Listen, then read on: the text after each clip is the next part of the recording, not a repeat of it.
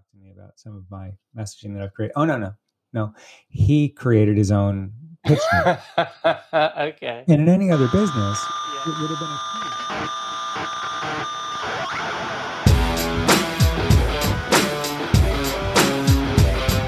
Hello and welcome to episode 120 of Rockstar CMO FM. The M is for marketing and the F is for, well, you decide. As you're probably wondering, does the world need another effing marketing podcast? I'm your host, Ian Truscott. I'm no rockstar, but I've picked up a thing or two over the last 20 years on my tour from techie to CMO and trusted advisor, and each week I chat to the true rock stars, my fabulous guests and chums, and share with you some marketing street knowledge that I hope will inspire your inner rockstar. Come say hello. We are Rockstar CMO on Twitter and LinkedIn, and proud members of the Marketing Podcast Network. This episode was recorded on Friday, the 24th of June. I hope you've had a good week and you are well, safe, and staying as sane as you feel you need to be. This week, Jeff and I will be spending some time by the Rockstar CMO swimming pool looking at what's been recently chucked in. Christopher Willis, CMO of Acrolinx, is back, and I wind down the week in the Rockstar CMO virtual bar with my chum, Robert Rose, for a cocktail and a marketing thought.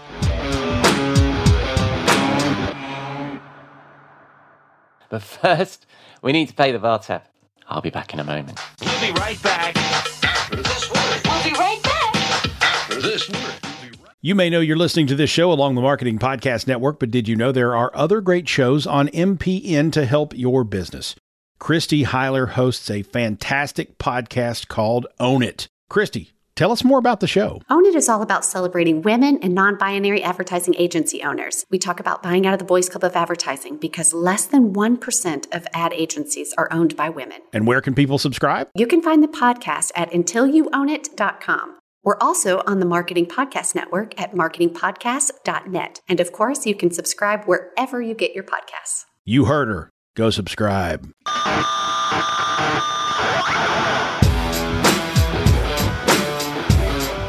Time for our first segment. My chum, Jeff Clark, former SiriusDecisions Forrester Research Director, and I take a look at some recent suggestions for the Rockstar CMO swimming pool, our portal to hell for all the BS, snake oil, and overhyped trends of this industry we love.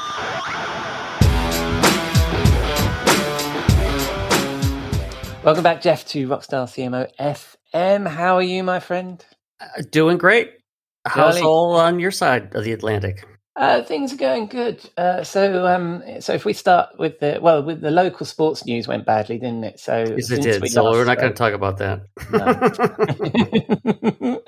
and then if we look at the weather, you what sort of day are you having in Massachusetts today? it is a beautiful sunny uh, summer day. You know, we were we're Mm-hmm. past the summer solstice, solstice. So now uh, it's and it's going to ramp up and get hot this weekend. So we're Mm-hmm. uh, we're we're catching a nice one before we have to sit in the air conditioning. Yeah, I think we've got a cooler. We, we we've got a little cooler spell because we've been had a very warm week, and uh, it's. I, don't know, I should say it's Friday, twenty fourth of June for your weather reports. there we are. That's our proof of life, isn't it? Just to show that Yes, we it haven't been that we haven't been um, uh, kidnapped. That we really are. That's right. We're not in a cellar somewhere. We can actually see what it looks like outside. yes, and talking about outside, this is what we plan to have as our monthly trip to the Rockstar Swim Rockstar CMO swimming pool. Oh boy! Our portal to hell for all the bullshit, snake oil, and overhyped trends that we love about this industry. Uh, and as regular listeners will know, I ask our guests to nominate something for the Rockstar CMO swimming pool, something they can chuck in.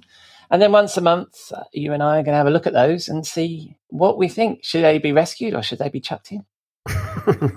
Ready to go? I'm So ready the- to go, and actually, I'm pretty ex- excited about this because, as you know, my uh, I have a my family and when my grandson is showing up within a little bit more than a week, and so I actually have to blow up a little swimming pool today, like a little inflatable swimming pool. So this is the timing of this is just absolutely perfect. I love it. So you are genuinely going to be by the pool today. Absolutely. Good show. Well, we picked out two uh, from recent episodes uh, because they're quite related. So we're going to have a look at Stop Measuring Success by the Number of Pieces Created, nominated by Cathy McKnight in episode 106. And you might have heard Cathy McKnight on last week's show also.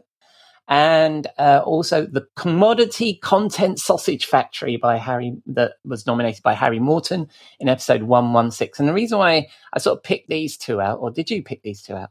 The reason You, why- uh, you picked them. is I think they're both closely related, right? They're basically about the fact that we we're overproducing content, and to Cathy's point, we're judging people by the success of how many pieces are created rather than the quality of them. And I think that also plays nicely into this sausage of factory analogy that Harry came up with. So if we start with the first one, Jeff, stop measuring success by the number of pieces created.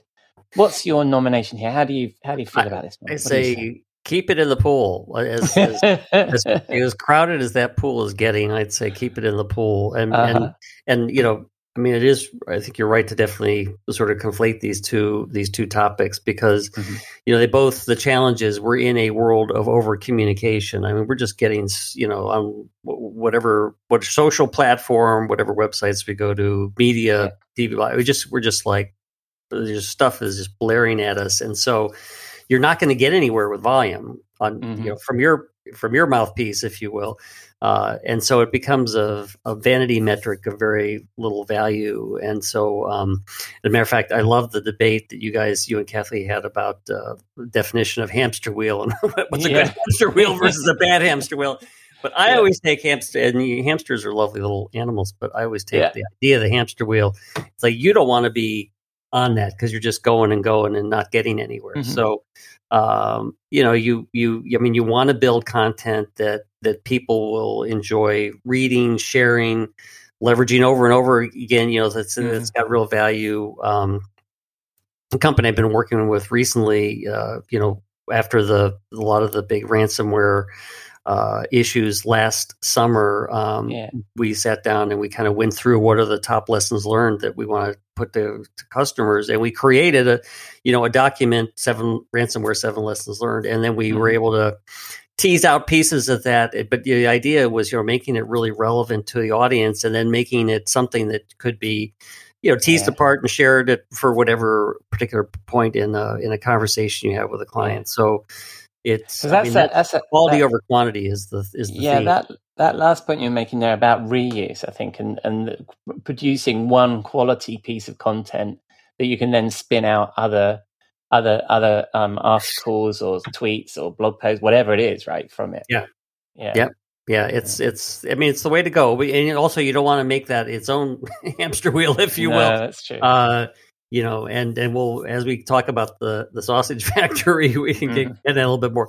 But there are two, just you know, in terms of the measurement of volume. Um, Mhm. At least in my experience, there there are two reasons to track volume, and so one is if you are, uh, you know, if you're preparing early stages of a campaign development, or you're putting like a sales portal or a partner portal together, you know, tracking the volume of material just as are we are we are we in a point of readiness for the launch of that thing so Yeah. that's certainly one legitimate way for saying you know we're, we're tracking volume because we just want to show you we're you know here's the progress report yeah um, and then the second is the size of your CMS, your content marketing system, you, you know, Yeah. the staff of your creative services team. I mean, so understanding the volume of of um, of in the workflow and what are the outputs, uh, you know, is certainly Mm-hmm. helpful for that. But that's but that's not something you're going to um, cheer about with the success success with your customer. Yeah, I mean that's just project planning, isn't it? I mean, rather than measuring success, it's saying, Yeah. oh, we in order for this campaign to work, we we need in our MLM system, for example, ten pieces of content that we that I mean, I don't know whether you'd use would you use an MRM? But anyway, Yeah. whichever system is that we're using, right, is Yeah. that we would um we would allocate a certain number of pieces of content to that campaign. So really, it's just a it's, a- it's a feature of project management, isn't it, to say that we're Absolutely. ready rather than to say, well, you're successful as a content team because you could produce Yeah. 50 items this week. Right? And As and as a matter of fact, from a strategy perspective, a content Yeah. strategy or a campaign strategy, you really should be looking at what you do not want to create. So as opposed to the volume that we're creating, it's like let's make sure we go through and anything that is not going to have an impact on the uh, the upcoming campaign, uh, it, it just we, we need to take it off the table. Right, right, right. So you're saying, for other things. yeah, yeah, and but and also if you I mean, you get what you you get what you measure, don't you? As they as they say. Yes. So if Yep. if you're going to measure your content team by number of things they create, the quality that's of what they're going to create. That's yeah, what they're going yeah, to do. Yeah, yeah, yeah, absolutely. And also, I mean, I think to your point that you made just a moment ago about that sort of ransomware piece, there was a piece of research that needs to go into that, presumably, right? And that's Yes. that's the that's the bit that's not being measured, isn't it? If if you were to measure somebody by the number of assets they're creating, two thirds of that time is probably research, isn't it? Before you even put pen to paper. Oh, yeah. So so Absolutely. you don't really get that. You you don't get you don't get that quality because that's the bit of time that will get cut in order to produce more. Yep. Yes, very Absolutely. good. So so we're we're all in favour of Cathy's suggestion of uh, stop measuring success by number of pieces created. So that's definitely going into the pool. And on a related note, then I'm guessing where this is going to go as well because we've just described a content sausage factory, which is a lovely word that Harry Morton used uh, when he nominated this for for the for the uh, for the swimming pool in episode one one six. So. Uh, what do you think of this one? Uh, what say you, Jeff? Well, I, I uh, first first comment is that we shouldn't be little sausage because you know it, it has a it has its place um, in Mhm. many cuisines. But the um, as much as I would hate to throw sausage into the pool, I think it goes back in. Uh, and and it was interesting as I was I was you know in preparation for this, I just started looking at some what other people's comments were about. Actually, more about the commodity uh, term of commodity content yeah. and um, and and it was interesting that there were it seemed to be kind of people pro and con the terminology, but when you think about you know commodities, I mean the definition is a basic good that's identical to other goods of the same type, so like a crude oil or something like that, and that's like from our content perspective, that is absolutely where you don't want to go. I mean, you Yeah. just you you you don't. I mean, you don't want to look like everybody else. So yeah, there, yeah. I mean, you don't want to talk to your audience the same way everybody else does, or, or otherwise, why would they be talking to you? Yeah. Um, so, So there's really two pieces of this that need to go into the pool. The first one is the concept of commodity content. We shouldn't be producing that at all, and producing it in a sausage factory. That's right. that whole we're on we're on we're off of hamster wheels. yeah, yeah, Yeah. yeah, I think I think the I think the uh, the health and uh, board of health would have problems with both of those. The um so the other thing that that I I did run across um a, a couple interesting blogs on this topic from Yeah. a group called Marketing Showrunners. I had hadn't heard of them before, but you know, they had mentioned that commodity content is designed simply to attract an audience without regard for keeping that audience and and, and giving them a compelling reason to you know continue to be in conversation with you yeah. and which I think they made a really good point is that is that you know most of the vehicles we're using for getting our content out, you're talking to multiple audiences. You're talking Yeah. to people who don't know about who you are, aren't aware of your brand. Probably talking about people who may be familiar with your brand, but they're not yet customers. Then you've got customers, and you've got customers at various stages. And so, you know, the commodity content really is is just trying to attract general attention. You know, yeah. get eyeballs. You know, you're going to turn up on search for certain Yeah. terminology and stuff like that. And it's like, well, you're so you okay. I'm maybe I'm addressing one of those audiences, but I'm not addressing the rest of them, or I'm not addressing them as they as they develop a you know relationship, virtual or personal, with with with my organization.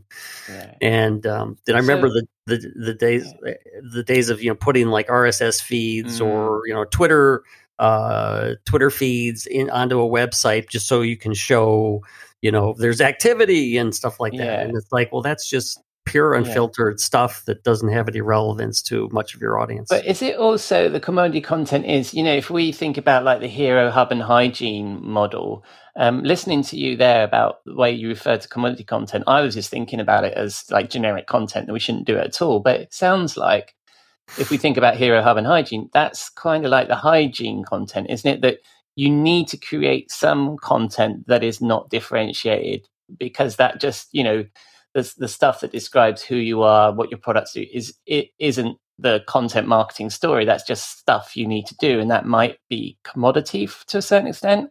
Or am I giving this commodity content too much credit? You're probably giving commodity. Well, uh, so I mean, I mean, again, this gets down to what are we going to put into that bucket that we're going to call commodity content. But, Yeah, So I yeah. think the thing is that if you if you if you realize there is content that I need to provide for the you know the unaware uh, p- Mhm. perspective prospect that's in my general target audience, I need to put content together for the prospect who understands me or knows who I am, or who's coming to my website, Yeah. perhaps. And then I need to put content together for the the, the customer. And there's a Mm. there's a journey in there, and so I, I need to be I need to be addressing all of those, uh, you know, all those buckets of content, if you will.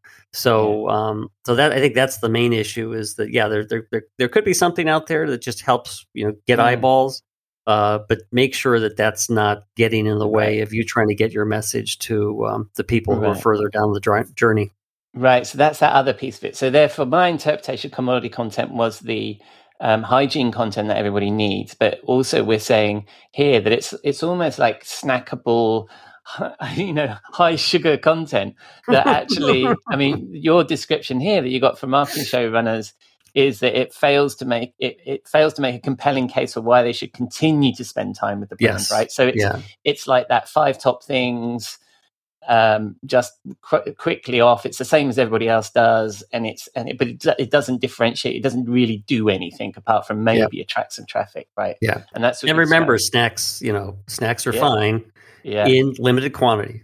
yeah yeah yeah and i think as well um you know that idea of these two ideas are so related to each other aren't they so harry talking about the sausage factory and churning out sausages or cookies or whatever because he threw in cookies in there as well He did throw in cookies, which I, I like as well. and um, and he he was talking about that, and I think that's the same as what um, uh, is what Cathy's saying, right? Is that if you do start measuring people by um, the number of items, then you're going to create a sausage factory because that is Yep. what your team will do. Yeah. Cool. All right. And my uh, and I loved Harry's comment about starting. And again, this was in reference to Mm. podcasts, but starting Yeah. with the listener, determining what they need, Yeah. and of course, that's this is something we've talked about over and over again. And it's like, Yeah. okay, you got to figure out, okay, what is the content that I need to provide to that listener, and so you can kind of go through. You know, uh, we we always love you know the five point strategy or a six point strategy, Yeah. but it's like if you just to think about it, you build content to address those needs. You know, Mhm. you determine when in a journey you need to provide that message to Mhm. to the, your audience you know find the watering holes where you're going to catch their eye and attention and provide that content measure Mhm. how well you're engaged there and then determine how to improve it is it working or is it not working is it not working and then you can kind of rinse and repeat that cycle over and over again Yeah, cool. And then that measuring of engagement, that's something Cathy also talked about. Yes, she talks about measuring impact instead of measuring number. Have you got any thoughts on the way that organizations should measure the impact of their content? Well, I think that it is. I mean, if if if you if you've properly categorized your content by the journey and seeing that you're engaging people throughout a journey, of course, Mhm. one of the challenges is as you get closer to closing, then a lot of that journey happens through the sales team. And so, how Yeah. am I be able to measure the use of of content? You know, Yeah. in sales uh, engagements, et cetera, which which obviously that becomes a, a big challenge. Um, Yeah. But there certainly are ways of of trying to get that information out of your Mhm. sales team. But it, but I think you know again, looking across the journey, measuring the engagement across the journey, Mhm. um, you can try to do some sort of attribution. Although we've you know we've talked about the pros and cons of attribution Yeah. to w- Yeah. wins and losses and things like that. Uh, But uh, but again, maybe we should do. Maybe we should have a conversation about that one time and just we dive should that is that. that is a that's Yeah. a topic a deep topic in and of itself Yeah, because we talked about building content to address needs, and we talked about building personas around needs and stuff. So, so that's that's cool. All right, mate. So that's fantastic. So those two nominations, well done, Harry and Cathy, will definitely be hitting the Rockstar CMO swimming pool and clogging up the filter and whatever else. I think I need to set the scene that we're standing in the penthouse, chucking it over the balcony into that's the, right into the watery blue Splash. All right, and then so we've done the local weather, we've done the topic for the day. The next job on the agenda is uh, what are we going to listen to? What am I going to play out with on this, Jeff? Well, you know, there are there are many songs about this theme about too much, you know, Mhm. which is what we've been talking about. And um, the one that really I think rose to the top of the pool was Mhm. Dave Matthews Band's version of "Too Much" in 1996. Uh, which I mean, it's interesting because as I was looking through the lyrics, I mean, it's about Yeah. his insatiable appetite. You know, he looks like a pretty healthy guy. So even though he says he drinks too much and he eats too much, I'm not sure that's really the case. Yeah. Um, but the thing is, that's you know, you got to be thinking a lot of pe- people in your audience may be suffering from that. So you've got to be able to cut through and uh, and connect and engage. hmm No, I love it. So we'll be playing out with Too Much by Dave Matthews Band from 1996. 1996. And Jeff, I know that you're going on holiday in pending leave. So next week, I think is you're, you're coming back next week. Yes, Yes, and then we'll lose you for a couple of weeks. and then we Uh, must talk about what we're going to talk about. Yeah, well, that's, well, I mean, we haven't decided what, we, uh, what we're going to talk about, so it'll be a surprise for us and the listener. All right, mate. I'll see you next week. Thanks very much, mate. Cheers. Bye bye. Buddy, bye bye.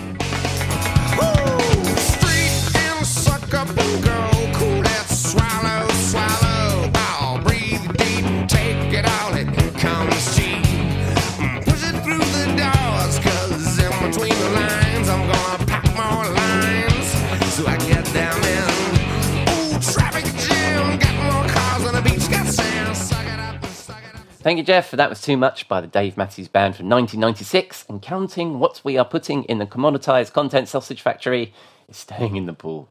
If you have any thoughts or suggestions, give us a shout on the socials. We are Rockstar CMO just about everywhere. On to our guest. I welcome back Christopher Willis, Acrolinx' Chief Marketing Officer, who I last chatted to on episode 85. I heard him chatting to another former guest, Drew Neisser, on his Renegade Marketers Unite podcast and wanted to have him back to explore some of the topics we touched on when we last chatted. Love chatting to Chris. Hope you enjoy this conversation. Welcome back, Chris, to Rockstar CMO FM. How are you? I'm good. Thank you for having me back. No, you're very welcome. You're very welcome. And it's a shame not to share video because you're looking very well. I, I believe you've been on vacation. I've I've been floating out in the Long Island Sound. It was beautiful weather last week. Yeah, lovely, lovely. So, for people, I mean, you were with us on episode 85 last time I think we spoke. Um, for people that are new to the show and maybe didn't listen to that episode, tell us a little bit about yourself. Sure. Uh, I am the CMO and Chief Pipeline Officer of a company called Acrolinx. Uh, Acrolinx is an AI powered software product that improves the quality and impact of enterprise content. So, if you think in terms of, you know, everybody understands the concept of an authoring assistant, um, something that provides you with guidance as you write. Um, but going beyond that, how do you roll that out across an entire business? In most cases, you don't. And how do you legislate the use of something like that? In most cases, you don't.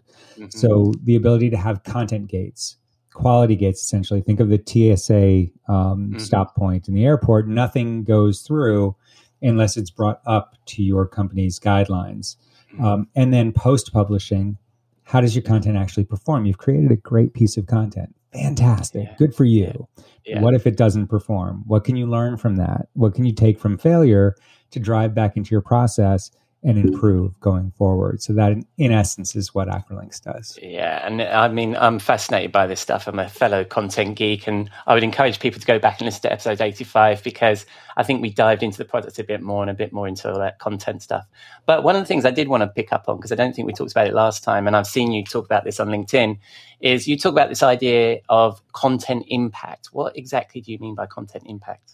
So it's not just about having high quality content, it's about achieving the business goal of content. So, what are you building and why? What is your expected outcome? Because Mhm. we're, we're businesses, we, we work for a living, and so everything should have an expected result. And sometimes we don't think about that expected result. An obvious example would be um, a blog article, for instance. What do I, what do I do here? What am I trying to accomplish? I'm trying to accomplish the, the delivery of a blog. No, I, I am trying to drive organic traffic um, through the cool ideas that our company has. Uh, I'm trying to do some conversion work. Probably, I probably have uh, several conversion points inside um, my blog articles. Uh, I'm trying to drive attention and awareness of time on page. So there's expected impact from a single blog article. Mhm. How am I doing with this? Like, how am I doing attracting an audience? How am I doing converting an audience? And what can I learn from the way that I'm building my content Mhm. to Yeah. further that impact? So it's not just I have good impact or a good content. I have scored objectively good content. Mhm. It's that that good content is achieving its purpose because if I have good content that isn't achieving its purpose, it's not actually good. So it's the connection of of strategy alignment. So I've I've defined a strategy, the way that I create my content. I know it internally, boom, and I've governed it. Everything's Mhm. perfect, and I have this whole collection of scored content that says it's great, it's fantastic. yeah. But if I put it out in the world and nobody cares about it, Yeah. like that's it's not good. So your strategy is only as good as the connection with your audience. And so by being able to see that connection with your audience or lack thereof yeah. you're able to move from strategy alignment to audience alignment and Yeah. get closer and closer to creating content that works that drives the impact that you need. And so we see that as as really the category in which we play. It's not yes we do have authoring assistance built into our platform. Mhm. but that's not the cool part. The Yeah. cool part of it is that we go into post publication and help you understand what's working and what's not and how to build models that show you how to build more impactful content. So i can say in all honesty to a prospect like if your goal is conversions i can show you how we can create additional conversion if your goal is revenue through your content i can show you a path to greater revenue Mhm. and we hear more and more customers now saying we measure success of our content in revenue Yeah. okay cool absolutely. then should we be increasing the impact of your content like changes the way your business runs Yeah. No, I love this. I'm fascinated by measurement of content and impact. And I think that right at the beginning of what you were saying there was, are we creating this piece of content because the objective is to create a blog post? So many people are at that level of maturity, aren't they? I need to create some content, therefore I have created some content. Yeah. And yes, it passes some some fairly rudimentary SEO tests or whatever it is with key keywords and things, but it hasn't done the two things that you were saying, which is move on to being strategically important and then important to the audience, right? Which are the uh, the other two metrics, which I think I think is absolutely fascinating. So so that's your content impact thing. Now, just to move a little bit back to yourself, uh, one of the things that uh, I've noticed as we've known each other a little while now is that you've been at Acrolinx for four years, Oh, and I was thinking. know I was thinking, wow, because the, there's this trend of the short CMO tenures, right? That we're only supposed to be in post for what between two and four years or something like that, and you've been there four years. I've got to ask you, what's your secret? So, I mean, I think that there's there's a couple things afoot here. Mhm. Um, one is the business in general, Yeah. what we're doing. I, I mean, Yeah. I, I come out of mobile. I was in mobile for almost 20 years in mobile app development, into platform development, into mobile cloud testing, and to make the jump into this space. I mean, to say that nobody wants to talk to the CMO at a mobile cloud testing company that sells to DevOps is an understatement. like, I'm a service bureau. Nobody gives a shit Yeah. what I do. And so coming to Acrolinx where I'm more of the conversation and I can Mhm. I can meet with customers and be relevant to them. Mhm. That was super interesting to me. yeah, Um, so that's the first thing is I, the domain of what we do is very interesting to me and to my role. But the second thing, and and and it's not in second place, I don't think, is the people that I work with, the relationship that I have with our CRO, for instance. Yeah, Um, I think everybody in in our role has been in a number of jobs where there's a lot of friction between the Yeah. CRO and the CMO, and and we just don't have that. We've never had that. I remember waking up for the first year after we hired Shane, thinking, "Is today the day that I'm going to discover that he's a jerk?" and it never happened. And now I'm concerned that maybe I'm the jerk. Like maybe it's good. You'll have to ask him what he wakes up thinking. I do. Um, and- but I mean, we we talk by choice, not by force. We are Yeah. friendly, and we Mhm. have a common goal, and we don't always agree, but we always talk about Mm. that, and yeah, it it makes it. It would be very hard to even think about going out and building another sales management relationship. Like I just don't want to do that. Um, the next one would be our, our CEO. I mean, I think if you'd asked me three and a half years ago, what's your next job? With my ego, I would have said, oh, I'm going to go be CEO somewhere. Yeah. And then we hired Volker Smid. hmm And I learned very quickly I don't know anything about how to be a CEO. right. And and so this experience of of working with him Yeah. uh, to build my experience and expand my horizons, that's where this this chief pipeline position comes from. I did not Yeah. make this up; he did wow. and putting me in a position where I am I have some level of responsibility over the creation, progression, and future quarters of our pipeline. hmm It makes sense. I have a lot of levers, right? So I have the marketing organization, the top of the funnel that I can adjust and and throttle Yeah. and and increase output on. I have Yeah. product marketing where I can affect and impact the middle of the funnel. And then I have a lot of data so I can Mhm. look at the health of the business in a slightly different way. Yeah. Um, but I wouldn't, I mean, there's a million CMO jobs right now, but Mhm. I wouldn't get this one. Like this, Yeah. this isn't out there. And Yeah, so yeah. this this CMO plus role that I think a lot of companies are pitching right now still Mm-hmm. doesn't really get me to the experience that I'm able to have in this business. Right. Right. Right. And it, I, mean, I think it very closely ties back to just the overall way we look at the process, the funnel. This the we we talk in terms of sales velocity, hmm and when you think about you know if my goal is to increase sales velocity, what does that what does that mean? How do we how do we get there? hmm And what levers do do I have as the marketing guy hmm to make that happen. So sales velocity is an, is an equation. It's the number of opportunities times the average deal size times the win rate over Mhm. the average sales cycle length.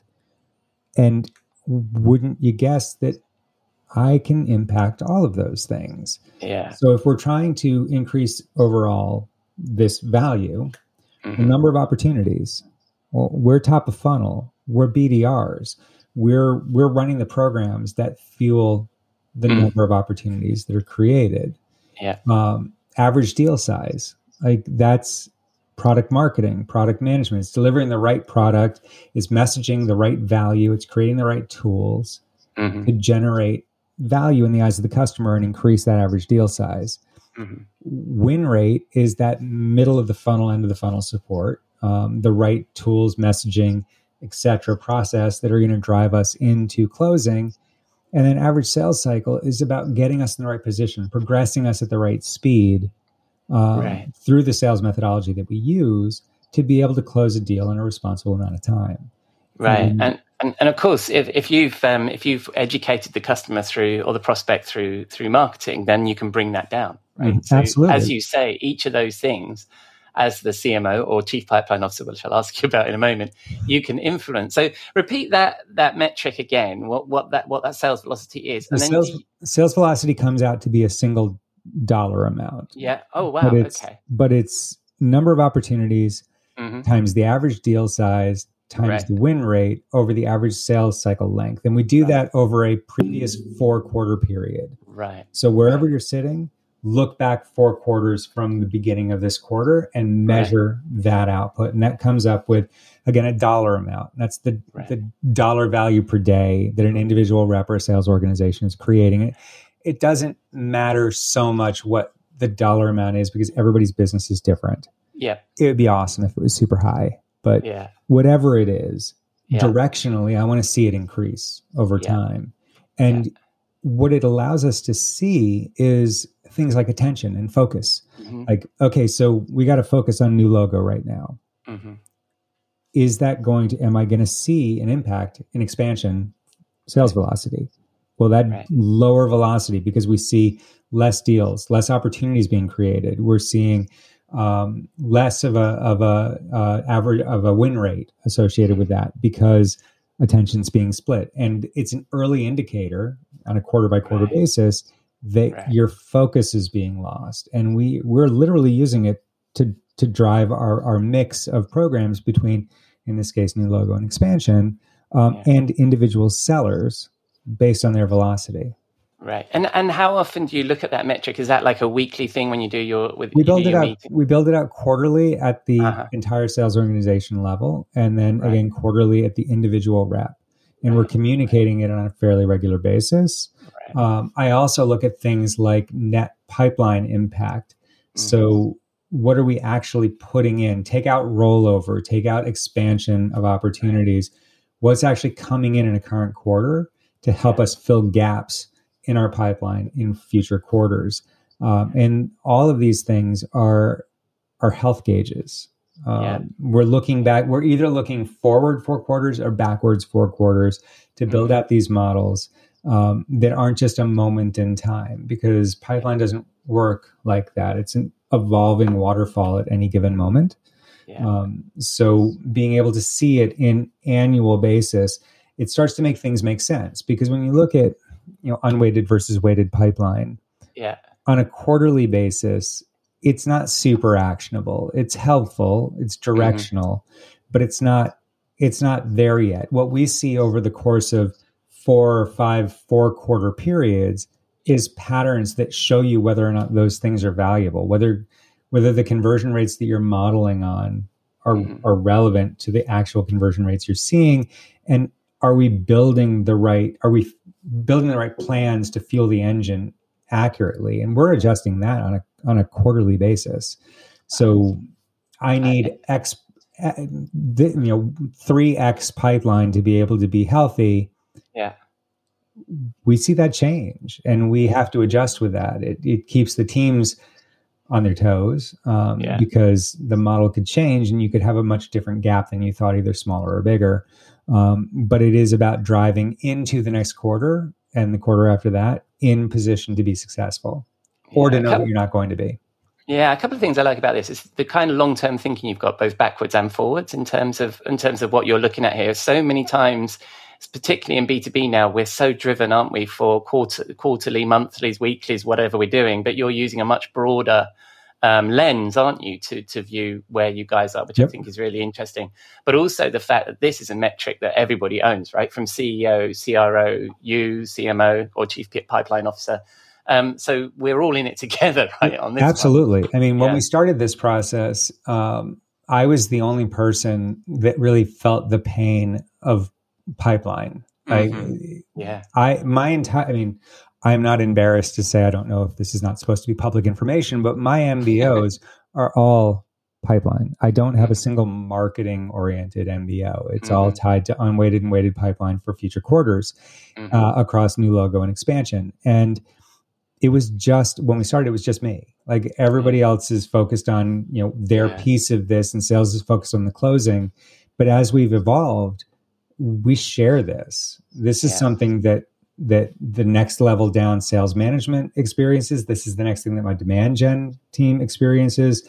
Um, our CRO is part of this. Everybody shares this set of metrics, and it, it's just another level of alignment that we Mhm. all care about this. So I have, you know, I'm coming into tomorrow morning. Um, I have a meeting with um, the next level, the VP level of sales management, to talk about the the micro goals that we have going Yeah. forward into next month, to be able to get us in the right position as we end that month.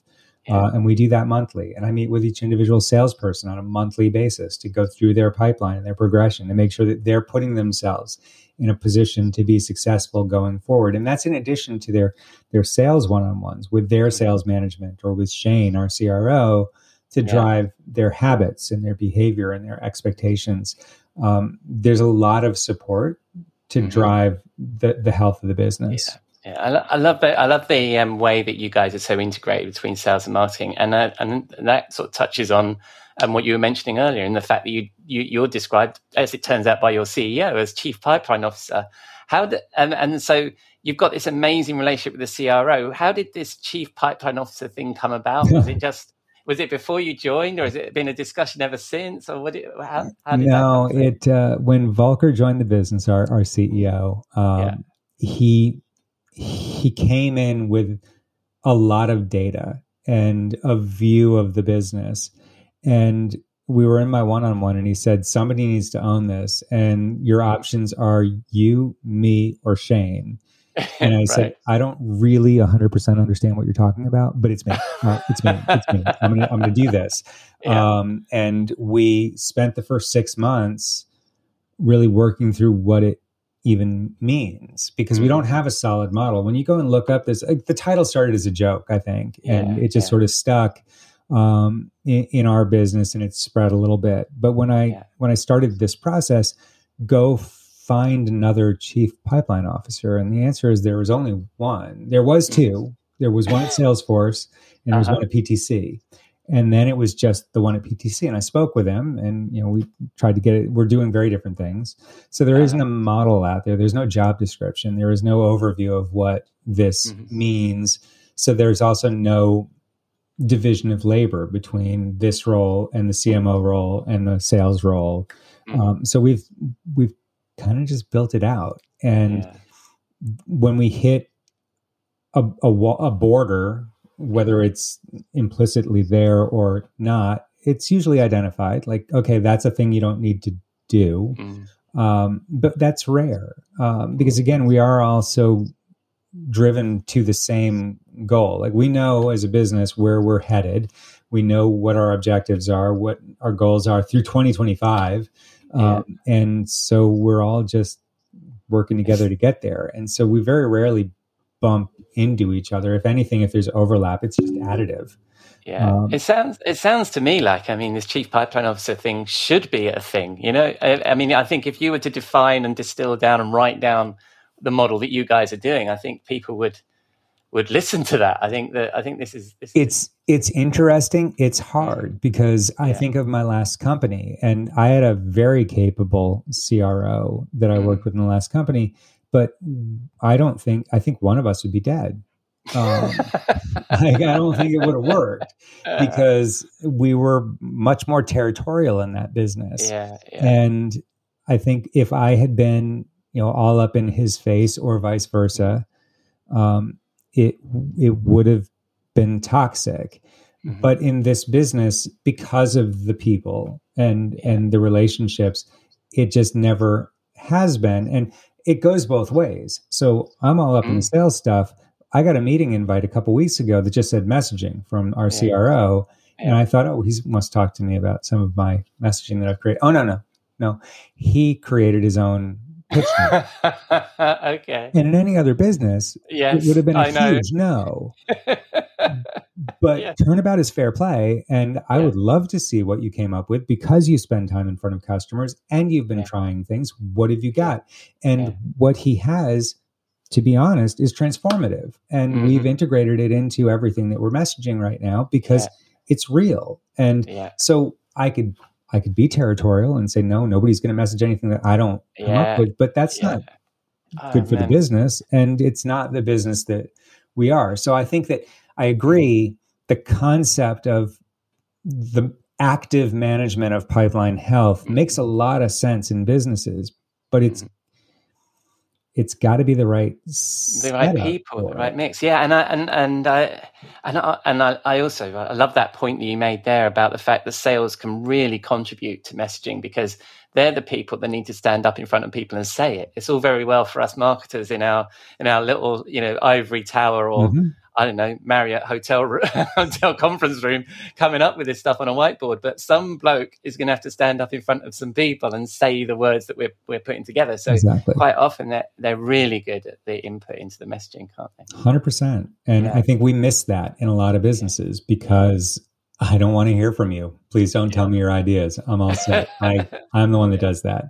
And it doesn't what i've learned and this is very much a learning experience is it doesn't Yeah. it doesn't need to be like that. It No. it is like that in a lot of cases but it doesn't need to be that way and it's better when it doesn't. And and that i mean back to the one of the first questions why am i here for so long? Yeah. because this is unique. Um i mean as a business we're unique as a product we're unique as a group of people we're unique and yes there are other jobs out there but not this one. So I love Right. it. I love it. And, and, Yeah. and we're, we're right out of time. I mean, we've gone beyond time, actually. And um, I think it's, that's a good point at which to lead the conversation in terms of, you know where you are is such a great spot.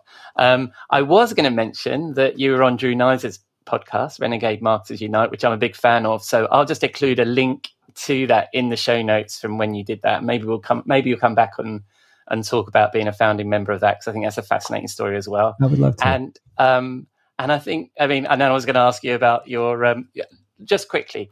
You you chucked sponsoring huge conferences into the Rockstar CMO swimming pool last time you were on uh, our portal to marketing hell. Any regrets, or do you have a new nomination? All right. All right. All right. Fair enough. Yes, I'm rethinking that. So, but here's how I am going to limit. I'm going to limit it. Um, Yeah. I struggle every day with the constant evolution of GDPR, and it's really frustrating. Like it's it's frustrating. Like you know what, we don't need to do business in Europe. Level frustrating, and Yeah. because that's not an answer, uh, Yeah. you need to think of different ways to do things. And I don't want so DMEXCO is coming up, big Yeah. conference Yeah, in yeah, Dusseldorf. yeah. Um, and we've done it ourselves with a booth. And I think it might have been the story that I told last time, where we spent twenty four thousand euros to be in the back of Hall Nine with no signage. Yeah, I don't want to do that. I've got to tell you, I've spent two hundred and fifty thousand euros to be at DMEXCO in the past, and yeah, exactly. Yeah. And the look on your face, um, I wish we were on video because you're absolutely right. It was a lot of fun, but Oh, what it's, a- return it's are a you going good to time. I ran into friends. It's nice. Um, but but we came back with nothing and Yeah. so i don't want to do that what i do want to do is identify partners that we can work with so we have some Yeah. very large very spendy partners that Yeah. will have a big presence at shows like that. And can we i mean i am happy to throw in and do a partner pod um, Mm-hmm. where we can feature our solution inside a partner booth. I think it makes a lot of sense to be there. Conversations count.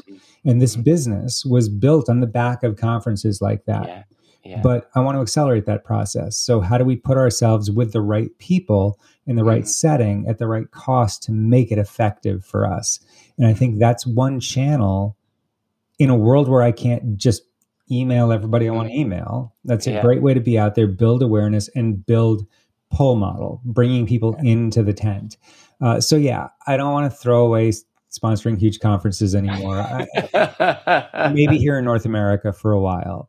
Um, Uh-huh. But that that's I think that's back. It came out of the pool. It's it Yeah, could swim as it turned out. I love it. Well, thank you very much, Chris. A, a- joy to speak to you again.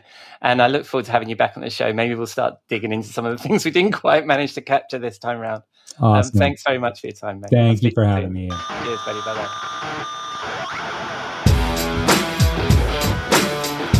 Thank you, Chris. And if you spin the dial on the interwebs, you can find Chris at CP Willis on Twitter or Christopher Willis on LinkedIn. And I will, of course, include all his links, plus the link to our first interview where you can learn all about Chris in the show notes. Right. It's Friday evening. Time to wind down in the Rockstar CMO virtual bar and find my friend and content marketing guru Robert Rose, chief troublemaker at the Content Advisory, for a cocktail and a marketing thought.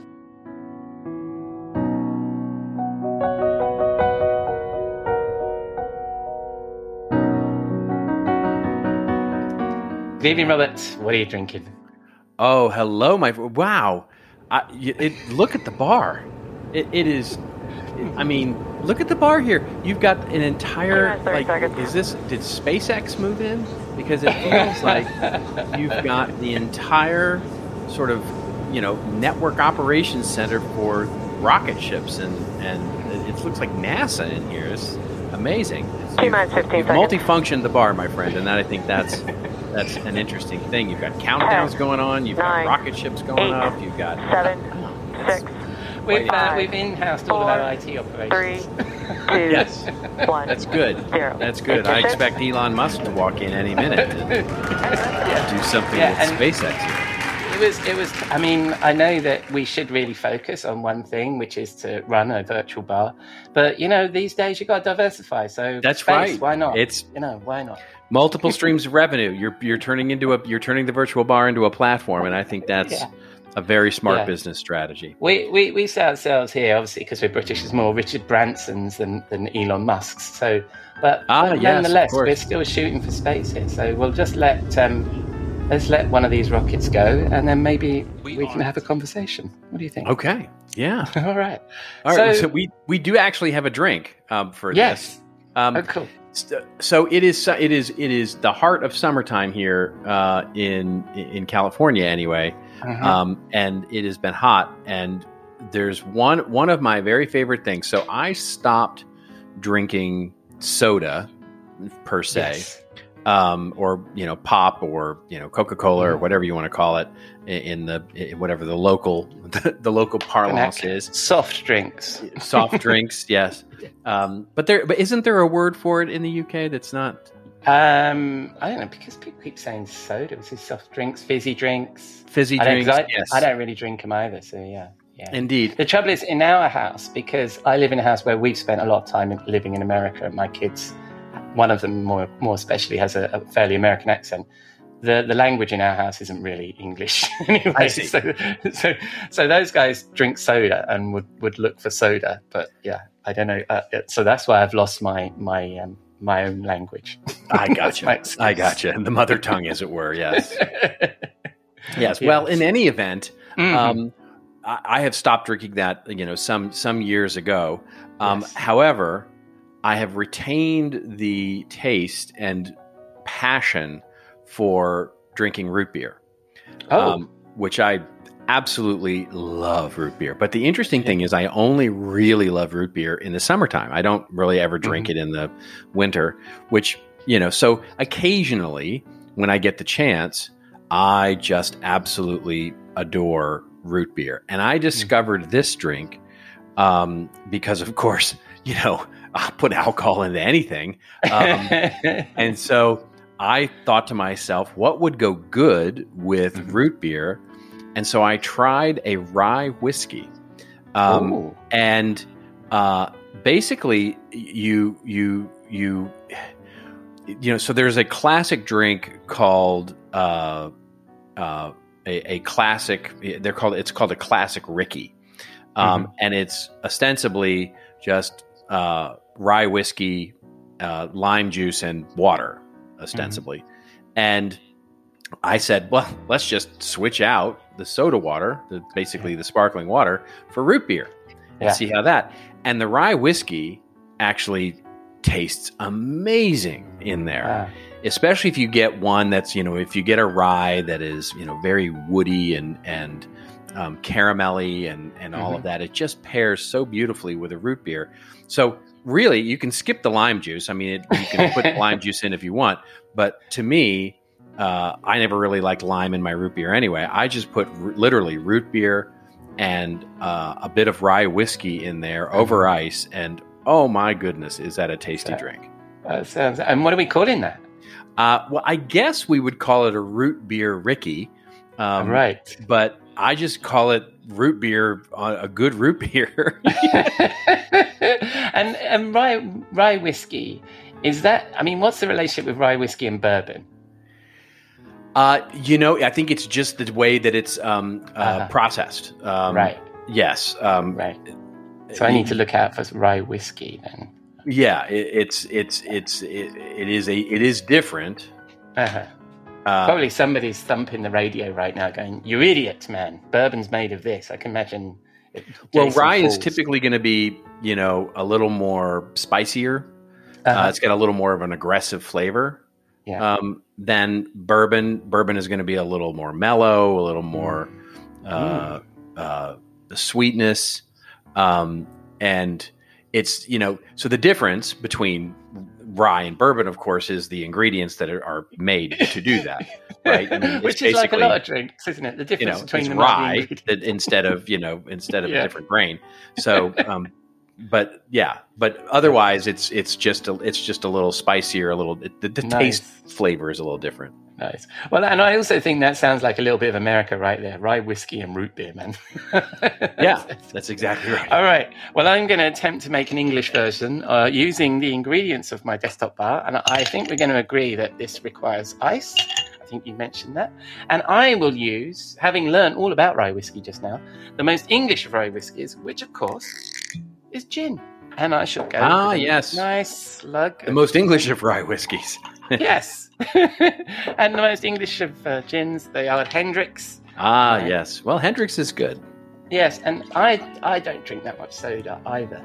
Um, but what I do drink uh, when I'm drinking my English rye whiskey is, of course, tonic water, flavoured by the wonderful people who don't sponsor the show, Fever Tree, with some wonderful roots of cucumbers.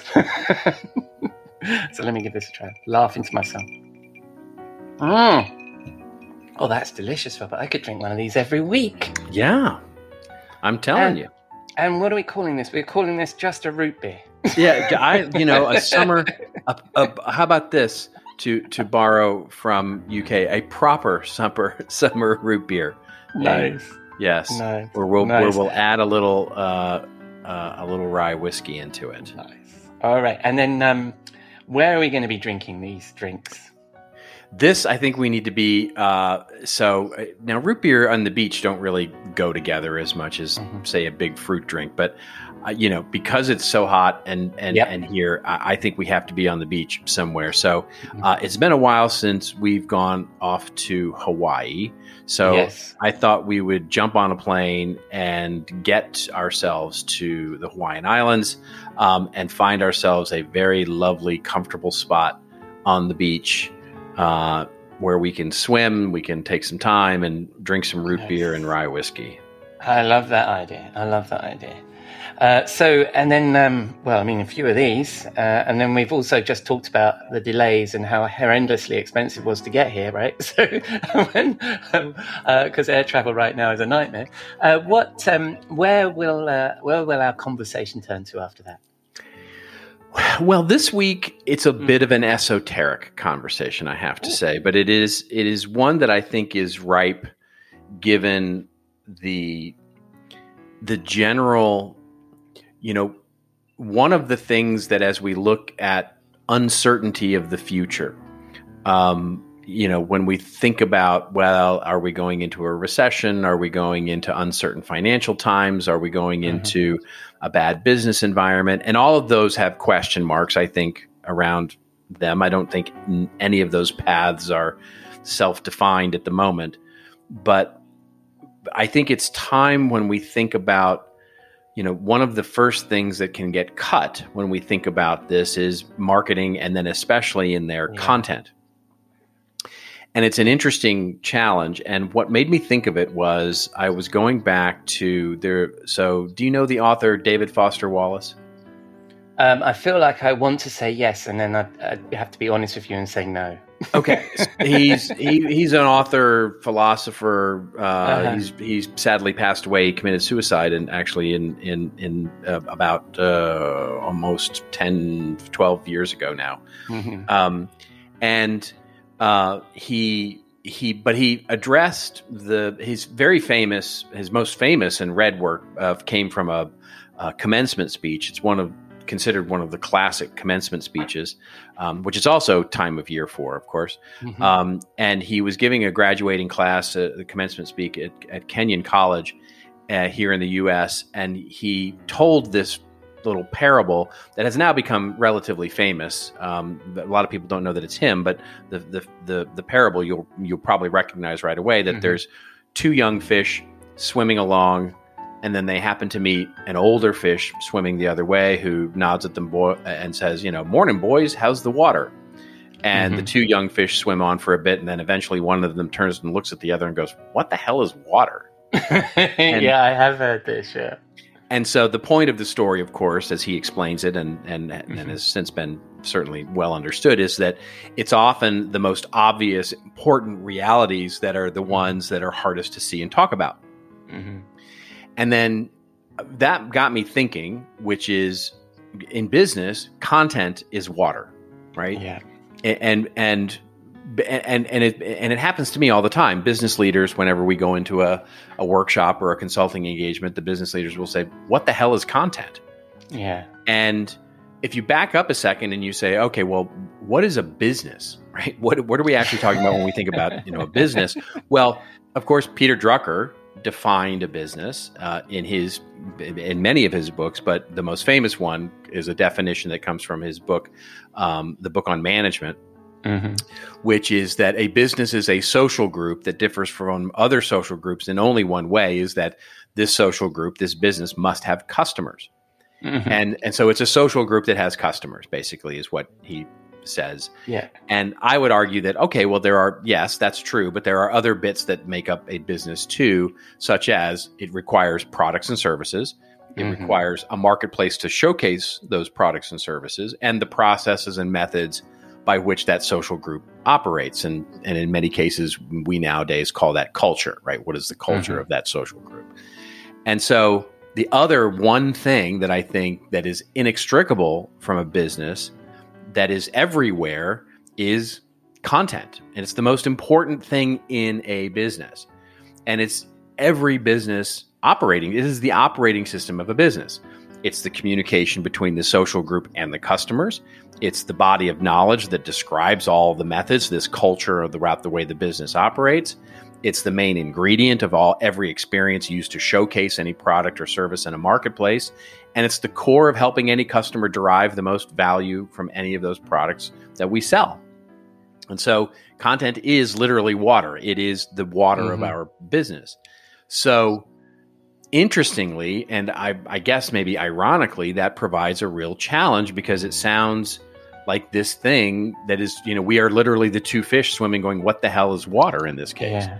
Yeah. And so we see so many executives, especially in troubling times, rationalize an effort to even put some sort of strategy around content because we simply don't look at it as a best use of our time. It's like, Mm. are you kidding me? We're going to try and affect the quality of our water that we swim in.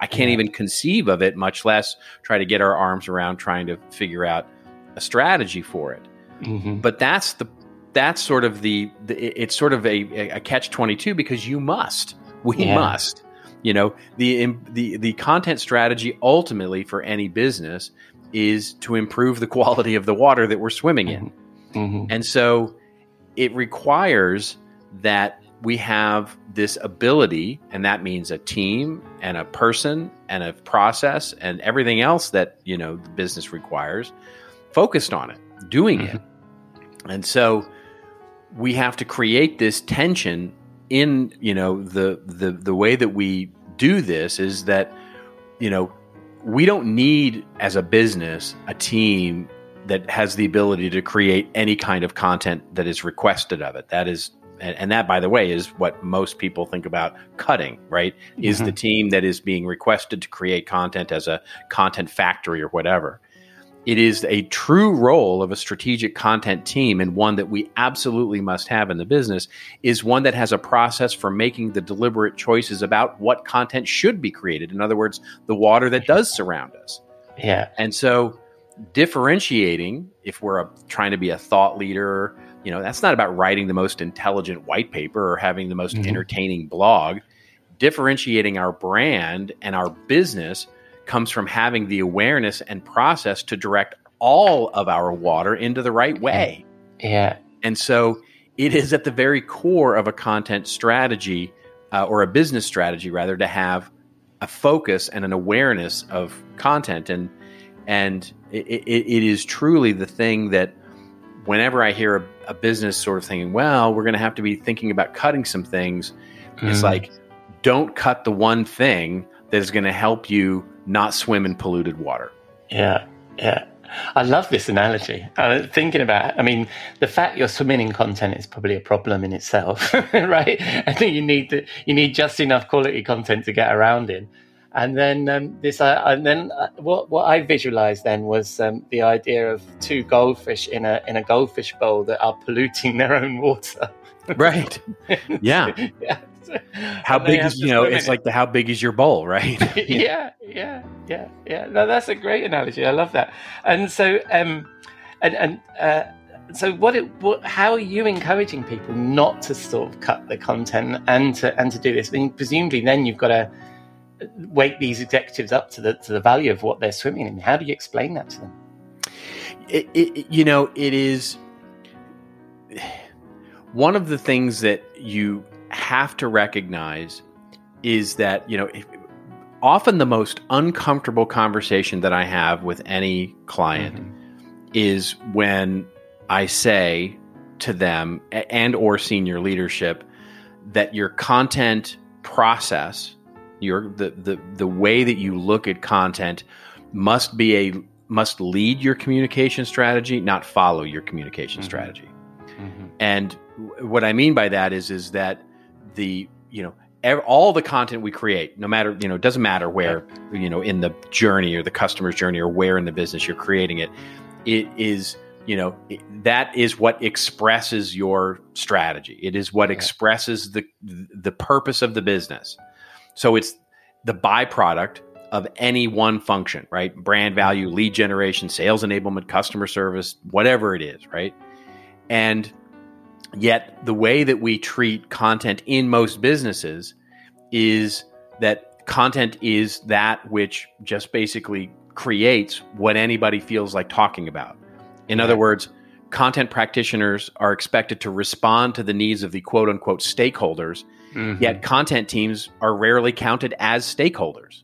Yes. They are simply that which re- re- you know responds to the request, and Yeah. thus every request made of them is quote unquote valid, and Yeah. thus the content team has to act on it. And thus, is it any wonder why we're swimming in too much content? Right? Why we're why we're, there's so much you know polluted water here? It's not strategic. Yeah. So, but then when you when you say to uh, a business leader or that content team, you must lead it. The immediate the, the the immediate sort of reaction is ah what you're saying is is that the content team needs to approve everything that's said by the business no That's not. that's not what i'm leadership, saying what we're saying is is that it must lead the process in other Mhm. words it must govern the process not govern what is said Mm-hmm. and that is the key because when we when most business leaders these days say they have a content strategy typically what they understand is yes here's what we have said they can point to that and go here we can show you what we've said as a business but you say okay but do you have insight into what you should say you know in the Mhm. future well no that's not a content strategy then Mhm. in other words, you've got to elevate the content process and strategy and operations and everything doing it as a planning, prioritization, and uh, otherwise sort of helpful process to lead that communication rather than follow the communication. Absolutely. Because uh, uh, ultimately, what that does is that it creates a tension, right? There is a Yeah. tension between quantity and quality. yeah. And so you'll always create more. Every business, there's not a business alive that isn't going to create more content. Every new mm. customer, every new product, every new marketplace, every new communication, you create a need for more content. So mm-hmm. a successful content strategy adds value by improving the quality as it facilitates or leads scale. In other words, it knows how much it should be producing. Mhm. And so, if you actually improve quality as you facilitate scale, the perfect balance of that is you're never creating too much content because you're always creating just enough good content. Yeah. And so, but that only works if you Yeah. lead with that strategy rather than follow. Absolutely, absolutely. I'm I'm sitting here grinning because I've I've lived this. So I know exactly what you're talking about, mate. And and and and quite the rant. I think we could have we could dive right into that. I think in a future over a few more of these rye whiskies and root beers. I think because that is that is one hell of a rant, and I think that that's so so so so true. Um, but and uh, so so Robert, where can people find uh, rants similar to this one or good advice similar? Well, they can certainly find it at our little, you know, our little home on the internet called contentadvisory.net. Or they can just email me or call me. One of the two. I mean, Splendid. always that. And, and when they spin the dial on the interwebs, where are they going to find you? Uh, I've been spending most of my time these days on LinkedIn and Twitter, although we have our new little thing called Yes. experienceadvisors.io, a little community that we've built um, and would love to sort of uh, talk with anybody who's interested in applying for membership into that little group. Uh, and you can find that at experienceadvisors.io. Splendid. And we'll be hanging on the Discord on that one, won't we? So that's, There it uh, is. another one. All right, cool. Thank you, mate. And most importantly, will you be hanging in the virtual bar next week? I will, and I'm hoping that you're going to launch a few rockets here as we uh, as we as we close out. Absolutely. Well, you know, that's what we're all here for, us megalomaniacs, to uh, create space rockets, I guess. Fantastic. all right, mate. I'll see you next week. Cheers. Cheers, buddy.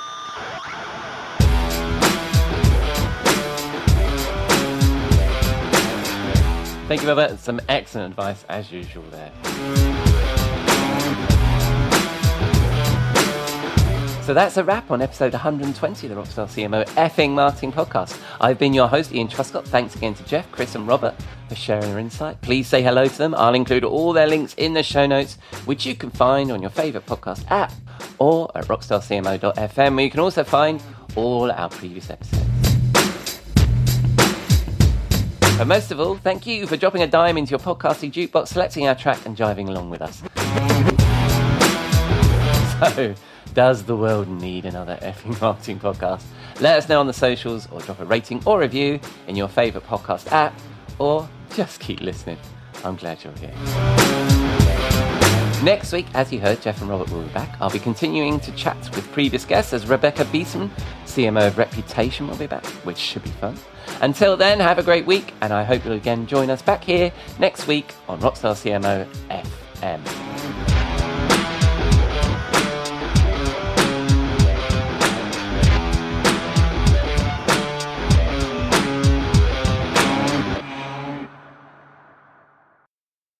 This podcast is heard along the Marketing Podcast Network. For more great marketing podcasts, visit marketingpodcasts.net.